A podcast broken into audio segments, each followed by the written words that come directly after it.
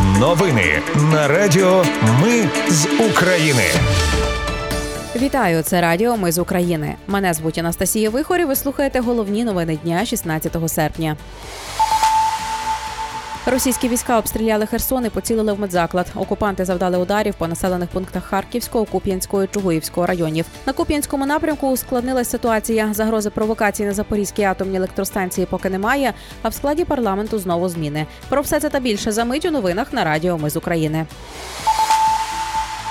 Російські війська обстріляли Херсон, поцілили в медзаклад. Поранень отримав 55-річний пацієнт. У селищі Зеленівка, що за Херсоном, від обстрілу постраждав 45-річний чоловік, який працював у полі. Також під вогонь потрапило село Микільське. Там поранені 60-річна жінка і 63-річний чоловік. 18-річний хлопець загинув через російський обстріл Межівської громади на Дніпропетровщині. Про це повідомив керівник обласної військової адміністрації Лисак. Ще четверо людей постраждали, зокрема дворічна дитина. Дівчинка в задовільному стані. Через атаку в районі зайнялась пожежа на сільгоспідприємстві.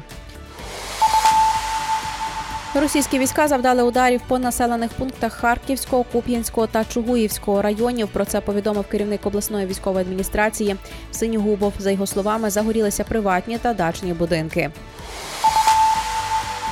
В СБУ показали, як виглядають їхні надводні дрони Сі Бейбі. Голова служби безпеки України Малюк розповів в інтерв'ю CNN, що саме вони атакували Керченський міст у липні цього року. Оленегородський гірняк та російський нафтовий танкер CIG. За його словами, дрони виробляють на одному з підземних виробництв в Україні. Вони можуть нести бойовий заряд від 450 до 850 кілограмів. На Куп'янському напрямку ускладнилась ситуація.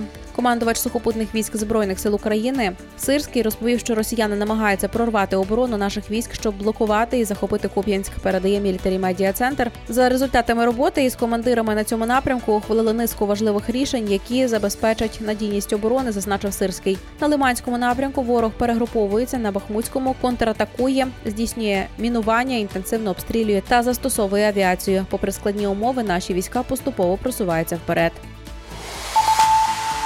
Загрози провокації на Запорізькій атомній електростанції поки немає. Про це заявили в головному управлінні розвідки. Щодо можливої провокації росіян, то зараз небезпеки немає. Активно працює російська пропаганда. Вони намагаються посіяти паніку, налякати українців. Звісно, в разі ймовірності провокацій, як і раніше, головне управління розвідки, президент та інші спецслужби обов'язково попередять. А ось зараз хвилюватися не варто, заспокоїли в розвідці.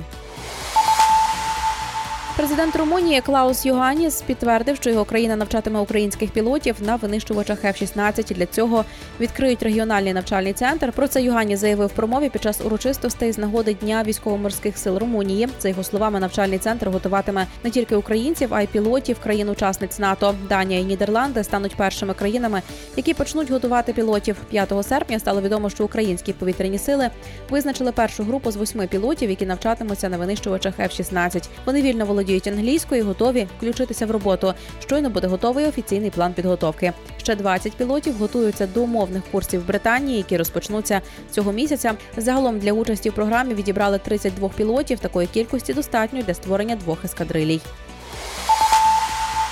Опендатабот підрахував, що від початку великої війни 2,5 мільйони українців виїхали за кордон та поки не повернулися. Ці дані базуються на статистиці від Держприкордонслужби і суттєво відрізняються від даних ООН. Там кажуть про 6 мільйонів українських біженців. Ймовірно, справа в тому, що багато українців виїхали з країни ще до війни, а вже після повномасштабного вторгнення оформилися за кордоном як біженці, тому потрапили до статистики ООН. Микола Таранін замінить у Верховній Раді Андрія Холодова, ставши новим депутатом від Слуги народу. За даними змі, Таранін був адвокатом фірми Гелон, яка представляла інтереси студії Квартал 95 Людина з таким іменем також є в реєстрі адвокатів. Про це повідомляє прес-служба Центральної виборчої комісії.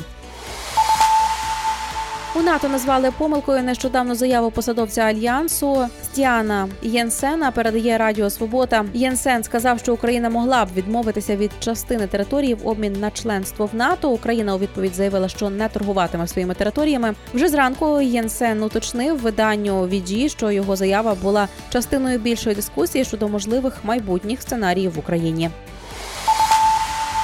Єврокомісія надасть Україні та Молдові 135 мільйонів євро. Спершу ці гроші передбачались для Росії та Білорусі в межах співпраці на 2021-2027 роки. Гроші спрямують на розвиток транскордонних транспортних сполучень, медпослуг, освітніх і дослідницьких проєктів.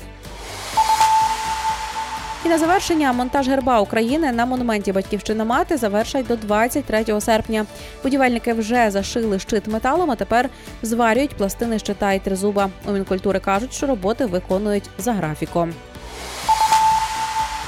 Це були новини на радіо. Ми з України. Їх підготувала для вас я, Анастасія Вихор. Наші новини про те, що дійсно відбувається в Україні. Ми не робимо новини, зважаючи на чиїсь політичні або ж бізнес-інтереси. У нас тільки реальні факти.